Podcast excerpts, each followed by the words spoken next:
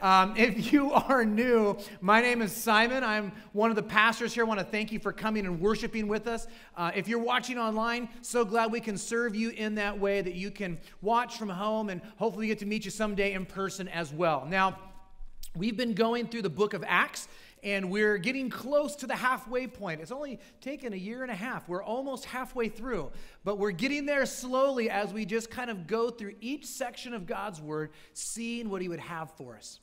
And as I was looking at this particular passage this week, it's going to be kind of an interesting passage as we kind of do this shift. But the question that kind of came up in my mind was this When you are under great pressure, when you are going through difficult times, where do you turn?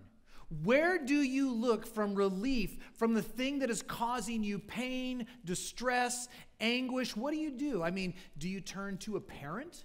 Do you turn to a loved one, a spouse, a friend, a mentor, uh, a professor at school, maybe? Maybe you would go as far as to even talk to a pastor at some point and ask them what they're thinking. But why do we ask these certain individuals? Why are there people that we go to to ask for help when we're going through a difficult time?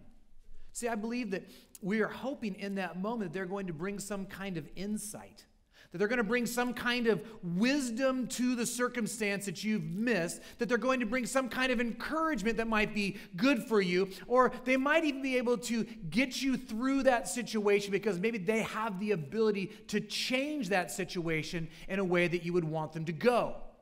Well, when things get hard in my life, I've got probably two guys that I turn to on a regular basis. And, and I go to them because I know that they have gone down the road that I'm on usually. Whether that's someplace in my own personal life or where I am with family or my spiritual development whether that is a professional that they go, I have been in your shoes, I have led a church, I've been the lead pastor, I've experienced these things, and, and I know that they're not trying to get me to fail. They're always there because they love me and they care for me. They want to encourage me, saying, Hey, don't lose faith, don't give up. God's called you to this, it's gonna be good, we're gonna get through it.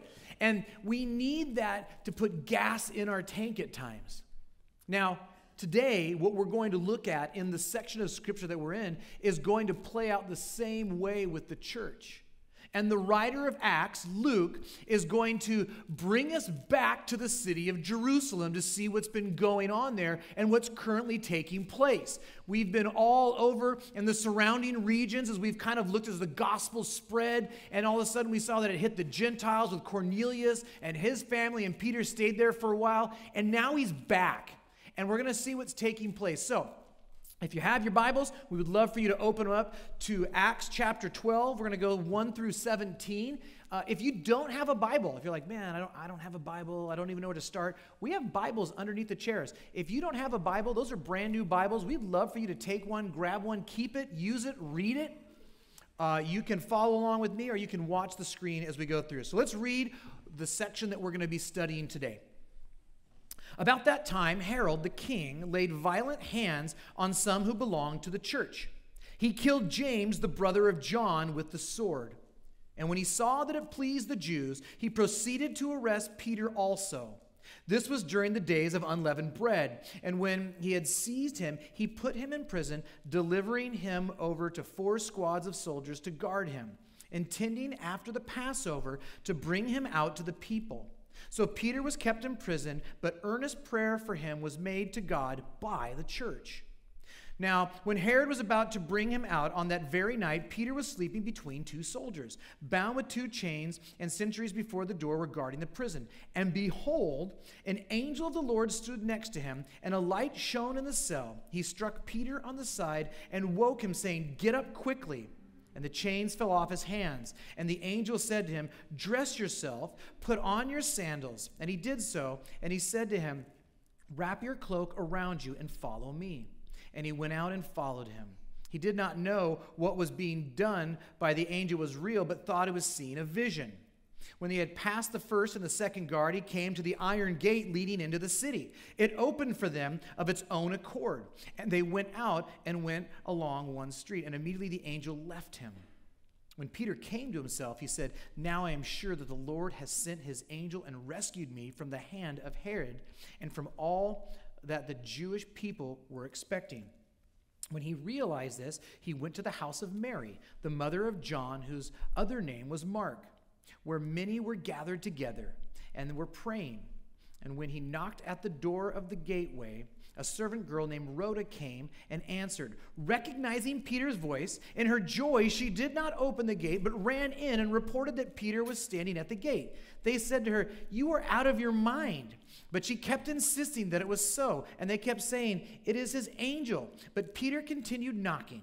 And when they opened, they saw him and were amazed. But motioning to them with his hands to be silent, he described to them how the Lord had brought him out of the prison. And he said, Tell these things to James and to the brothers. Then he departed and went to another place. All right, let's go ahead and pray, and then we'll get into this section of Scripture. Lord Jesus, uh, so grateful for this passage this morning. As we look at what is to be expected of the church and what's going to happen with the, your church. What it leads us to, who we turn to, is evidence of what we have placed our faith in. Lord, I ask that as we are in a time and an age where we're seeing the culture shift in ways that maybe we're not fond of, that this is not your first time around the block, but you have given your people what they need to be about the mission that you've called them to, to take the name of your son forward and to live a life that reflects what God's family looks like. Encourage us this morning. Holy Spirit, is anything that I have written that's not from you that shouldn't be said? I ask that you would take it from my mouth, my mind, my notes. If there's anything that I need to say specifically to this group of individuals, that you would give me the courage and the boldness, Holy Spirit, to speak it and proclaim it with your authority. I pray this in your name. Amen. So, as we jump back into this passage, we see that there's a few things that are starting to happen, but a little bit of history will probably go a long way for understanding what's actually playing out here. And a few things are starting to kind of happen. The first person that we're introduced to is a man named Herod, and he's a ruler over Jerusalem. Now, you may have heard the name Herod before. Um, they're connected, but it's not the same guy. The Herod that we saw early on was the one when Jesus was born. Maybe you remember Herod the Great was his name. And when he found out there was going to be a threat to his kingdom, what did he do? He said, There's going to be an edict, kill every firstborn uh, boy that's under this age. And there was a massive slaughter of Jewish men during that day. Well, this Herod we're talking about, that's his grandson. That's who we're talking about. So there is a connection to it, but it's not the same guy, it's a different guy. Now, we need to understand who the emperor of Rome was during that time as well. That was Claudius. So, Claudius, um, he was the emperor, and his regions were expanding more and more and more. And there's something that happens the bigger you get, the harder it is to control your empire because you can't have your hands in everything. And so, who you appoint to rule different areas becomes very important if you're going to keep the peace in your nation. And so, what he did was he appointed Herod to be that guy. Now, you may ask, why Herod? Was it because he had lineage to his grandfather? You would think that, but that's actually not the main reason why he did that. To keep the peace in the Palestine area, which is where Jerusalem was located, he picked Herod because Herod's grandfather had married a Jewish woman. And so that becomes really important. So technically, that made Herod a Jew by birth and by Jewish law. Now, who better to keep the peace with a bunch of people that aren't like you than someone that's like them? So you're going to get a Jewish guy to see over the Jewish people and to stay by what they followed and what they did and their rules and their commandments. So that's why Herod was put there. And Herod is very clear that he claimed the birthright of being a Jew, but we'll see that the reason that he claimed that birthright was not because he loved God, not because he cared about God, but because it allowed him to stay in power to hold on to what he really worshiped was money and fame and prestige and a name for himself. So, we see that these Jews were getting very, very frustrated with this people group called the Christians. We saw that last week as Warren preached. I'm very grateful that Warren was able to preach last week. That that was the first time that God's people in the church were called Christians. Christian is a very simple name. It means little Christ. So we are to represent Christ. Do you want to know how you should live? Your name tells you in and of itself. To be a Christian means that you are to look like a little Jesus. That's what we're supposed to look like. That's who we are. And so, what is happening is these men and women were living out what it looked like to be like Christ. And as they did that, it started to really frustrate the Jewish people. And the Jewish people were really getting upset. They were causing this disturbance with them. And so, what he ends up doing, he says, Well, I'm going to see if I can get the Jewish people more in line with me and on my side. So, I'm going to identify their problem. I'm going to arrest one of their leaders. And then I'm going to kill him. And then wait and see how they respond. And so, he kills James. Now, this is not James, the brother of Jesus. This is James, the brother of John, one of the sons of Zebedee, as they were known. Also, they had a nickname from Jesus. Anybody knows what it is? It's the sons of Thunder. What a great nickname. Like if you're going to be in a motorcycle gang, that's the name that I think you want, one of the sons of thunder. And so, one of the sons of thunder, James, is one who is killed. It's a horrible day in the church. And if you know James and John and Peter, you'll know that those three were the closest to Jesus in his ministry when he walked on the earth. These were kind of the pillars of the church in Jerusalem at that time. And so, as Herod waited to see the response, the Jews were exceedingly happy with this decision. And as he saw that, he said, Ah, if this made him happy, I'll just work my way down the row of the leaders. And the next guy he grabbed was Peter. And so he grabs Peter and throws him in jail as well. So we see really clearly it isn't about worshiping God. It's not about um, being in love with Him. It's about staying in position, manipulating God's people to continue to stay in power. And this leads me to my first point, which is this persecution will come. This is a fun message, isn't it? Here we go. We see very clearly that Herod didn't love him, but he loved his power. He loved his position. He loved his authority. He loved his money. He loved the house that he lived in and the things that all that came with that. And he was willing to do anything to hold on to it. Even use God, his word, and his people to accomplish that very goal. See, it's interesting. Like, what's the problem? James and the church, they weren't being violent. They weren't causing riots. They weren't trying to overthrow the Roman Empire, right? What were they doing? They were living the way that God had called them to live. They were, all they were doing was bringing truth and freedom to people that were enslaved. They were shining a light on the lies of the enemy. And the lies of the enemy are really, really good. Well, you need to do all these things to make God happy with you. We'd call that following the law. The problem is this we're really bad at following the law. And so the enemy says, You have to follow the law for God to love you, but you can't meet God's standard. So that means that God doesn't love you, and you'll never reach God, and you'll never make him happy, and you can never be connected to him ever. And that is a lie from the enemy and it keeps you in bondage. It keeps you separated from God. It doesn't allow you to have that freedom. And these Christians were shining a light on the fact that Jesus came and took care of the problem of not being able to achieve the law. He says, I fulfilled the law in my life in what I've done. And if your life is hidden in me now, God sees you as righteous and holy and clean, and my blood washes you clean, and you can stand before God. You can be in relationship with God where you once couldn't. That's the gospel message.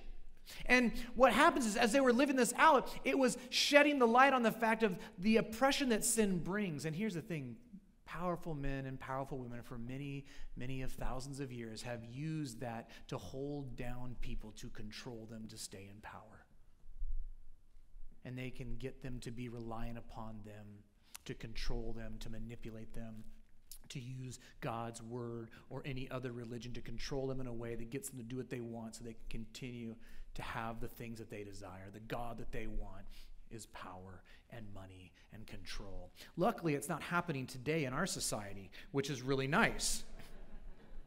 I mean, think about it today. Has anything really changed? Has anything really changed? Like, we keep talking about, like, you know, oh, why is the government giving us all these handouts? Why is the government doing all these things? And I'm not trying to be political. I'm just saying, like, if the government can get you to be reliant upon them, who controls you? It's, it's not crazy to think this, right? Like, it's not some crazy made up idea. The more that the people are relying upon the government, the more they can tell you what to think, what to do, what to say, where to worship, where you can go, and where you can't. And the Christian message brings freedom, it sets us free it also exposes the brokenness and sin of the other group of people. And they don't want to be known for their sin. They don't want to be found out, and they don't want to be exposed. Free people are really hard to control. And Christians were becoming freer and freer every day through, the, through Christ and what he had done for them. See, this is just what happened. Jesus came and he was preaching forgiveness and freedom from sin. As he did that, he knew what was going to happen to him. He alluded to it multiple times, like, hey, they're going to kill me. And they're like, no, no, they're not. He's like, no, they're going to kill me. This isn't going to go over well. As a matter of fact, we see this take place when Jesus is teaching his disciples. There's this really beautiful section where he says, you know, I am the, I am the vine and you are the branches, those are connected to me. He, he paints this beautiful analogy of who we are when we have submitted to Christ in him, that we are connected to Jesus. And then he goes into this next section that follows right after that beautiful sermon about the hatred of the world. That's in John 15, um, 20 through 21 say this. Remember the word that I said to you A servant is not greater than his master. If they persecuted me, they will also persecute you. If they kept my word, they would also keep yours. But all these things they will do to you on account of my name, because they do not know him who sent me. He's like, um, why are we surprised when we get treated the same way that Jesus got treated if we're living the same way that Jesus lived. He's like, it's gonna happen, you guys. Like, don't don't be surprised by this. He would kind of move down the road a little bit more on that passage, saying, like, hey, I know it's gonna get a bit hard, but I'm to send you the Holy Spirit. He's gonna be the one that's going to be able to give you the power to proclaim Jesus as Lord, Jesus as the Christ. He's gonna allow you to be bold in those moments where you don't want to be bold, where you're fearful. And then he tells them, Why am I even telling you all this? And I like Jesus just says, Hey, here's why I'm telling you everything. Like this persecution that doesn't sound fun to hear about, this idea of following Christ is going to be difficult and hard, and the world's going to hate you. Why would I tell you this? It says so in verse uh, chapter 16, verses 1 through 4. I have said all these things to you to keep you from falling away. They will put you out of the synagogues. Indeed, the hour is coming when whoever kills you will think he is offering service to God. And they will do these things because they have not known the Father nor me. But I have said these things to you that when the hour, when their hour comes, you may remember that I told them, that I told them to you. So why is he telling us? He doesn't want us to fall away. He doesn't want us to lose heart. He doesn't want us to question what it means to follow and to love Christ. Because here's what happens when we do something and we don't get our desired results, what do we think we're doing? Something wrong. I must be doing something wrong. If I'm not getting this desired outcome, hey, I'm putting out peace and I'm putting out love and I'm caring for people and I'm being generous. Um, shouldn't they like be like reciprocating that in some way? And we think, I guess I'm doing it wrong. But the reality is, is he's saying, you're going to think you're doing it wrong, but I'm telling you, you're not doing it wrong. On the contrary, you're doing exactly what you're supposed to be doing, and you're getting the exact result that you should see by living in this way in this world. It's almost like, hey, this is really hard. Take heart. Be encouraged. You're doing the right things, which is kind of just, it feels very off, right? But it's not. He's like, I, I want you to remember all the time that this is what I said was going to happen. It doesn't mean that you're out of my will, even though others would say that you are, even though others would say that we're doing God's work by killing you. My friends, it is not a matter if persecution comes, it is when persecution comes. And let me tell you, the temperature of the climate of this culture, that there is a shift that is happening. And if you are not prepared to understand how the world is going to view you as a Christian, you will be steamrolled over and demolished. That is the reality of what's going to happen. Jesus says we have to remember that truth is better than the lies of the world, even if it cost us our entire life, because this is temporary where we are right now. It's bizarre how God's humor works because like it's like wow what a coincidence that today is international day of prayer for the persecuted church. I'm like what a coincidence. That joke makes more sense if you come on a regular basis so i'm just not even going to tell you. My question is this. How will you respond when persecution comes? It's coming you're like, oh, I had persecution this week. Someone unfollowed me on that. That is not persecution. that is the Lord saving you from that wicked tool called Facebook and Instagram. and I'm tongue in cheek, okay? But my question is this as you follow Jesus, what will you do when the pressure hits? What will you do when people speak out against you for saying the truth of who Jesus is and what he did on the cross?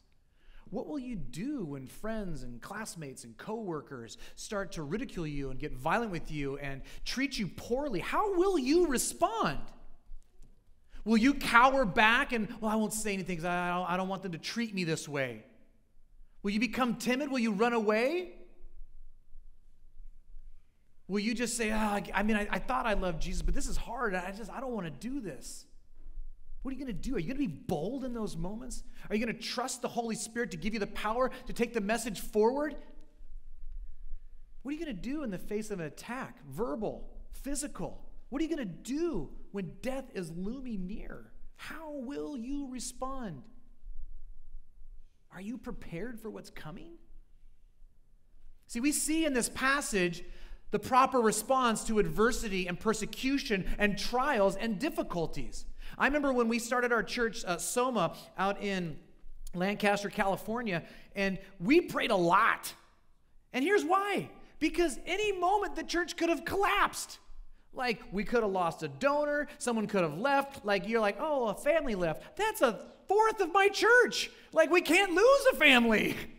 And so we prayed all the time that God would carry us. This church in Jerusalem is like, we are so fragile. We are, we just, if without God, we will collapse. And what we see is the proper response as they are utterly dependent upon God for everything that's happening in the church. See, Luke is going to lay out the problem. The problem is persecution, but he's also going to show us what the, the solution is, which is prayer. Which is my second point, is that prayer matters. Prayer is not doing nothing. And for some reason we go, oh, it's gotten so bad. I'm at the end of my rope. I should sorry, I should start praying. I'm like, is it, it got that bad, did it? You finally had to start praying.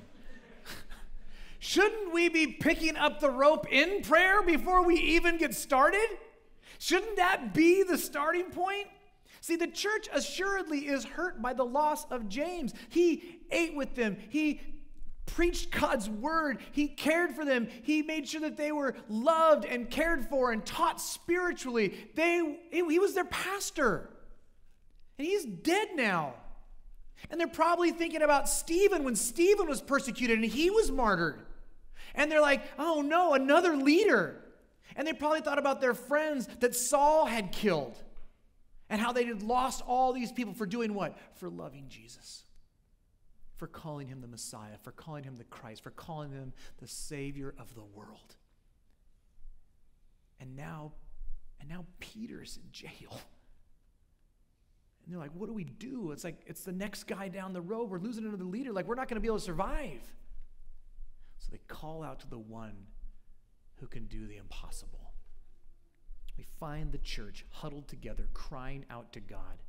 Now, they're said they're seen at Mary's house. So, this isn't um, Mary, Jesus' mom. This is Mary, the mother of John Mark. Now, we're going to learn about John Mark in the weeks that follow and who he is. And he's a great guy, and God does a huge work in his life. Um, but what we see is that ministry was done at the house of Mary. The church was functioning day in and day out in Mary's house. Mary was most likely a very wealthy woman because uh, she had a courtyard. She had a place big enough to have the church meet at. She had gates around her area. So we have all these hints talking about that she was. Uh, she said she has servants. So we say, okay, well, clearly you're in a good position. Mary was a person of influence who had a lot of money and a lot of prestige in that area. And we'll see by the end of the passage they don't turn to each other like, okay, everybody, let's huddle up, let's grab our money, let's make a strategy, let's figure it all out. That's not what they do. But they turn to God to be the one to solve the problem. And they go to God in prayer. And there's four things that we can see as they pray that we can get from this passage. The first one is this, and these may seem really basic. It's okay. I'm a basic guy, so I'm not. I'm not. I'm not really heady. The Christians were praying to God.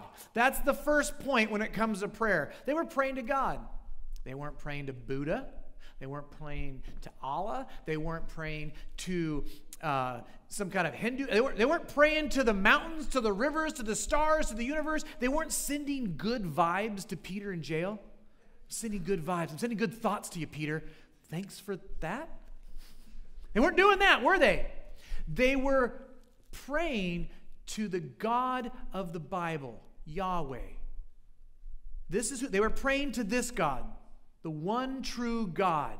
That's who they were praying to. It's important that you know who you're actually praying to. I heard someone try to explain like how to live their life last week, and they had clearly no affiliation with Christ whatsoever, and just like a lot of just you got to feel good and live this and do. I was like, man, I just, I just, my heart hurt. I'm like, there's no hope in what you're saying. You're like, you're not a, there's, there's, there's no one that you can look towards for this.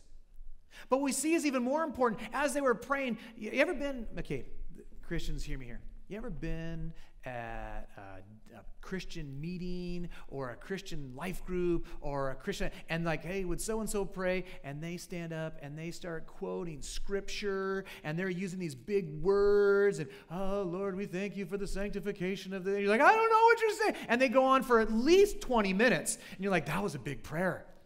And they're like, it's, it's just, and you're like, I'll never pray ever in my life like that. So I will never pray ever like that. Jesus spoke about this actually a lot. Because there's praying to God and there's praying for others. And at times we see that we're trying to put on a show where we're actually like, look how godly and spiritual and amazing that I am. Look at all. Let me flex some some theology in my prayer so you guys know like where you stand in comparison to me. You're like, that would never happen in the church. never. But what we see as they realized who they were praying to, they were entering into the presence of the Almighty God of the universe, the one who holds life and death in the palm of his hands, the one who has created everything that we see, taste, feel, experience. He made that and he spoke it into existence. That's his power. That this is the same God that has loved us so deeply by sending his son to die for us, and yet we didn't deserve one ounce of that love. That's who we're praying to. There's a reverence there. Do you pray to God? Or do you pray for others? The second thing that we see is these Christians were praying together. We see that this is a trend that happens. Uh, James 5:16 would talk about it. Acts 2:42 would kind of like a reminiscence to the early church and how they would pray together all the time. They prayed together. Why? Because one of the core things that the gospel does for us is it joins us to God and it joins us to others. That our God is a God that is bringing his people together in unity. There's a unity that exists with God's people. Living out the church is living in community. We are not meant to be these solo individuals that go off into the sunset by themselves. There are times that we are separated because of the circumstances in life, but you'll see the writers in the Bible always say how much they yearn to be with the body. It's like, I'm so glad to get rid of them. That's not what he says. That they are dying to be in community, that God is bringing us together. And why? To show the world what God's people look like when they live under His authority and rule and reign in their lives. That we would look countercultural to the world around us. How do these people live this way? Why are they so loving? Why are they so generous? Why do they keep forgiving each other all the time? Should they be like hating each other? Not God's people. They act differently. See, we have been called on mission and on purpose to live out who God is and how we view Him and how we serve others around us. See, the gospel brings us together, it doesn't drive us apart.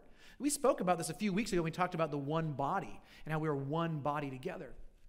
Collectively, we come to God in agreement for his provision and will in our lives. The question I would ask is this How often do you pray with other Christians?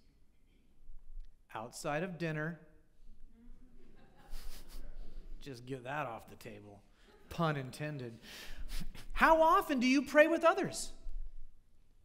When's the last time you got together with two, three, four other Christians and just prayed together? There's power in doing that. We are saying we agree on who Jesus is and what he has made us.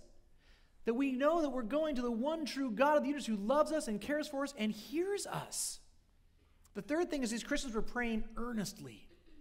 It means that they were praying with all their heart. It wasn't some flippant kind of hangout. No, this is a serious matter. They were serious about their prayer. They were serious about calling out to God. They believed that God was listening. They believed that He heard them. They believed that there was this God was the only God that could save Peter. There was no other way to do it. They believed that they, God would give them strength to continue as the church, to be on mission, to go out into the world to share the truth of Jesus Christ.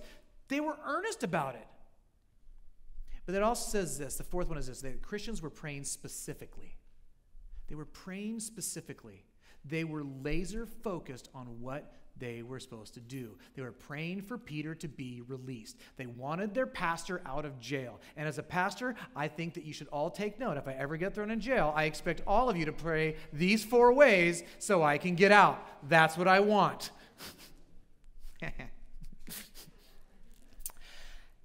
Here's what it reminds me of, and I would say this, and I, I, I, I love our church so much. I say it a lot, and you're like, you say it too much. I also tell my kids I love them a lot too, so they can never say, you never said you didn't love me. I know, you heard it. I love you guys so much. I loved a couple weeks ago when we said, hey, we're just going to do a hard pause and we're going to pray for Etta's sister. And we just stopped and we prayed for Etta's sister and we just lifted her up. We lifted the doctors up. We asked that they would remove the tumors and that she would get through the surgery. It was very rushed. And you know, God answered that prayer, and she came out of the surgery, and they got the tumors out. And she's recovering now, and Etta is serving her at the house. It's, it's a beautiful thing. It's super cool. And I just felt like that moment, like, that's what we did. We just said, God, we want you to answer this prayer. So you're like, okay, so what I heard was this, Simon, that we prayed collectively and we got the answer we wanted. And this church prayed collectively and they got the answer that they wanted. So as long as we pray together, we're always going to get the yes that we want. No, no, not even close. I just want you to know that. I don't want to fa- paint this false picture. God will give you three, one of three answers every time you pray. What are they? Yes? No? Wait. I'll take not yet, wait. Any of those work for me. You're like, I don't like the not, not yet one. Yeah, I don't, I, I don't either. So here's the thing these people loved Peter and they prayed for him, and we see that they answered that prayer and he gets released. Um, I'm just going to throw this out here. Do you think the church was praying for Peter when he was about to get crucified, when they were going to hang him upside down and he was going to die? You think that they may have prayed that that wouldn't happen? And did God answer that prayer that way? No, he died. He was crucified, he died. So we don't always understand why God does what he does when he does it, but he allows us to cry out to him and petition him, to seek him out question in the prayer section is this What does your prayer life look like? Do you carve out time during the day to pray? Do you carve out time during the week? Do you carve out time once a month, once a year? Last week I didn't, uh, I, I, didn't preach, and so I, w- I had all these things to do. And I kept saying, oh, I need to get away for a day of prayer. I need to get away for a day. I keep saying this all the time, like, oh, once a month. It's happened like once a year. And I'm like, I need to get away. And it's like, why don't you just go pray? I'm like, all right. And I just got in the car and I drove away. I just drove and I prayed all day. And I'm like, I needed that so bad. I needed that so bad because it's so easy to try to do everything in your own power.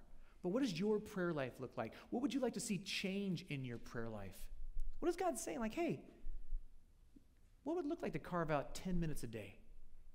What would it look like to carve out one day a month, one day a year where you just seek out God and you pray and ask Him to speak to you? And not just ask Him for stuff, like praise Him and worship Him for who He is because He deserves that worship. He deserves that glory. He deserves that honor. Third point Jesus saves us. All right. So we go back to Peter. Peter's in jail, chained between two guards, multiple soldiers blocking doors, giant iron gates. And um, why did Herod throw him in jail and not just kill him? Well, funny how God works. It was Passover. And there's this rule that you can't kill anyone during Passover if you're a Jew. And he's like, next week. And so he puts him in jail. He's like, but I ain't going to let him get away. I'm going to get this guy. And so he chains him up. So he's literally, he's got these 16 guys that are their whole job is to make sure that Peter's there next week to be killed. Like, I feel so special that you would sit 16 guys to be here to care for me. And so he is chained one arm to each each guard. They're on either side. He's in his cell, and you're going, man, this is going to be crazy. So, we need to understand something about Passover. So, if you don't know a lot about the church, if you don't know about Passover, Passover was a celebration that was done every year, and it was remembering this event that took place for the Israelites. The Israelites were slaves in Egypt to Pharaoh, and he had held them down. He had used them to, to do all the work that he had done. And they cry out to God, and God hears their prayers says, I am going to save you. He sends Moses and long story short, he's like, hey, I'm going to send these 10 plagues, so they'll let you go. And uh, Pharaoh's like, no, no, no, yes, no, yes, no, yes, no, no. He kind of went back and forth a lot. He's a little bipolar in that. Didn't do it. And so then he, he says, I'm going to send this last plague. And the angel of death is going to come over every single home, and every firstborn male will die in the house. Doesn't matter who you are, where you're from, firstborn male is going to die. And then God says, But I'm going to provide a way out of that.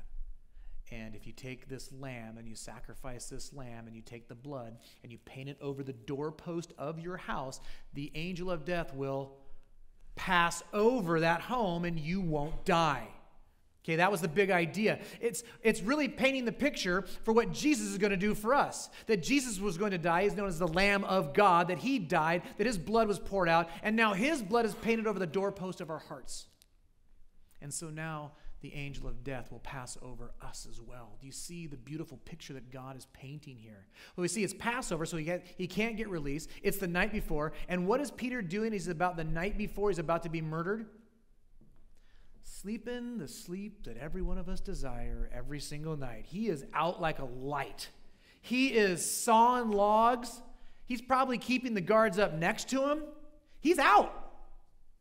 How in the world can this man be sleeping at a time where you're like, I'm about to die?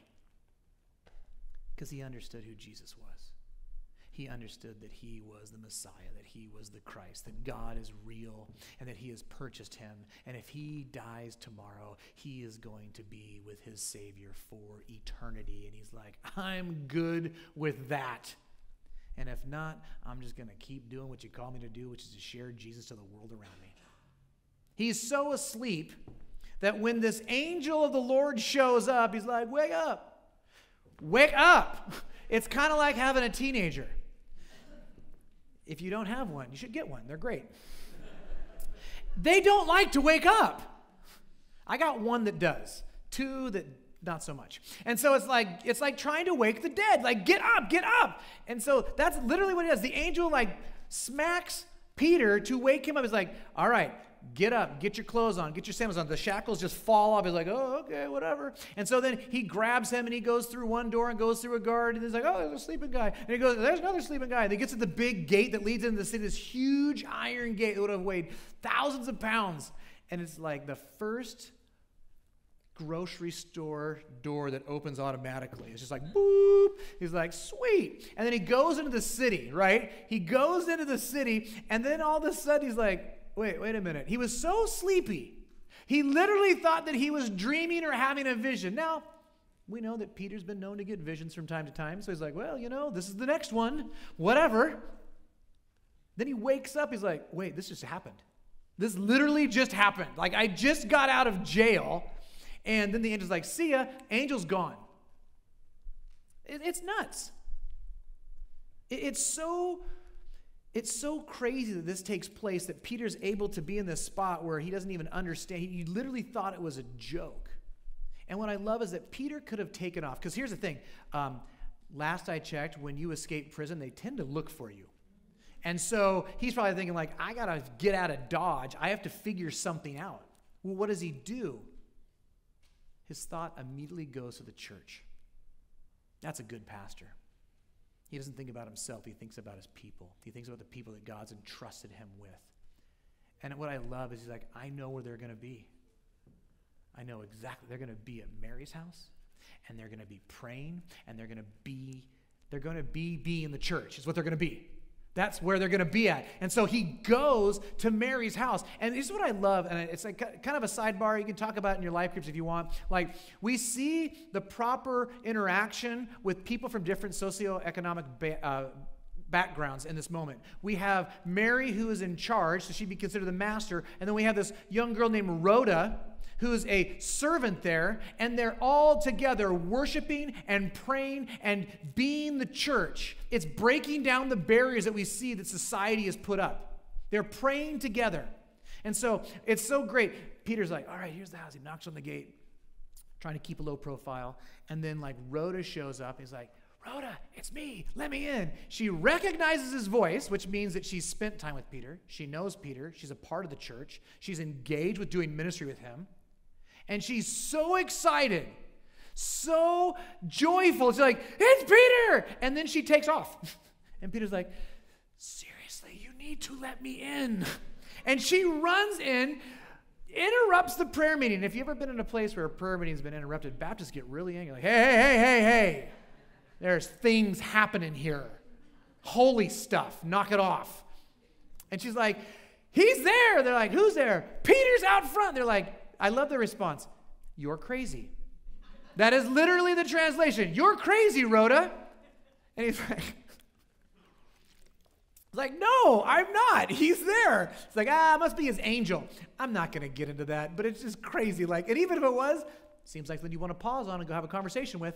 Still didn't want to go. And so the reality is, he's like, no, no, no, it's him. They finally go to the door. It, it's just, it's insane. But here's what I wanted before I get to like what ends up happening.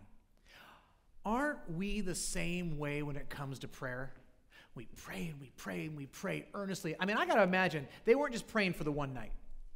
I had to imagine this was a week long prayer vigil for Peter to get out. And they are laser focused on one thing. And then the one thing happens, they're like, nah. You've spent week praying for this guy, and you're like, nah, couldn't happen. God wouldn't do that. You've been asking, why don't you believe? That's aren't we the same way? We're so surprised when God answers our prayers. Because we doubt. Because we're doubting people. That's who we are at times. And here's what I love about God God is answering their prayer even through their doubt. God is still working through our doubt when we pray. The question I would have for you is that do you doubt that God can answer your prayer? Let me make it even more.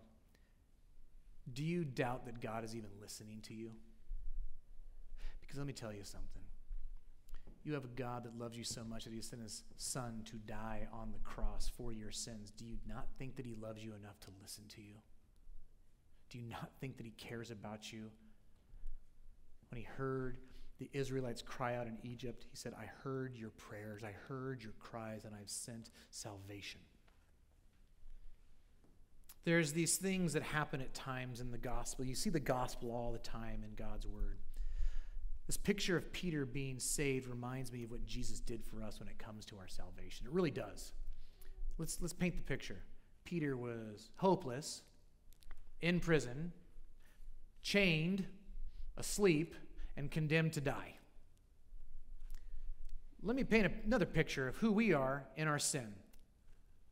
That we are hopeless and unable to save ourselves, that we are locked in a prison that we can't escape, separated from God, that we are chained by the sins that keep us from God, that won't allow us to be in relationship with Him that we are spiritually asleep, unable to even recognize that we're asleep and distant from God, and we are condemned to die because we've rebelled against the God of the universe. We have a death sentence on our lives because we have rejected the God of the Bible.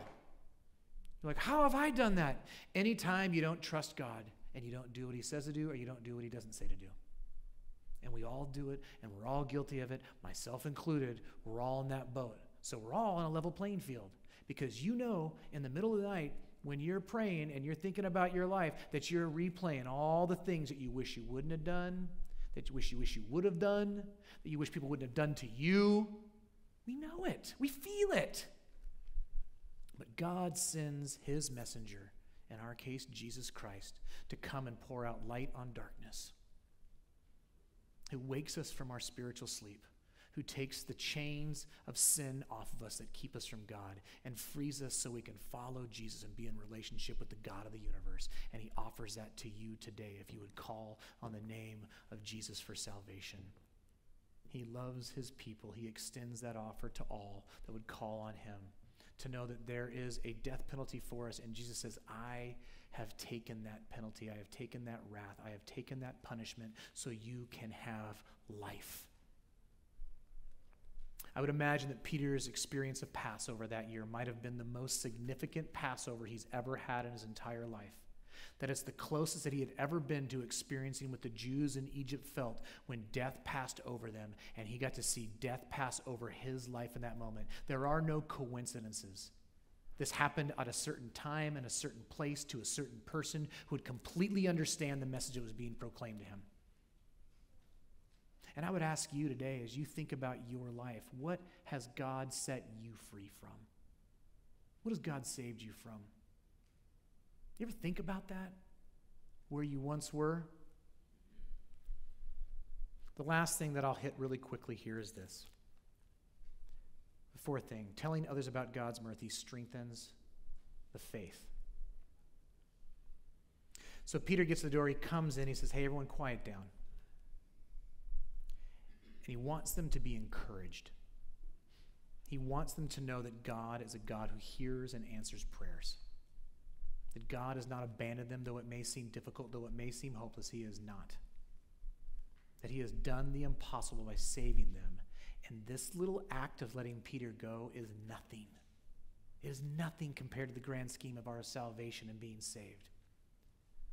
See, God is growing His church, and He doesn't want them to lose hope they've been, what they've been saved from and what they've been called to. How can you encourage the church with what God has done in your life? See, there might be people that are struggling in different parts of their life, and they need to hear your story and what God has done in your life to put gas in their tank and to encourage them so they can continue being who God has called them to be in the church. As I end, my question is this it's the same question I started with.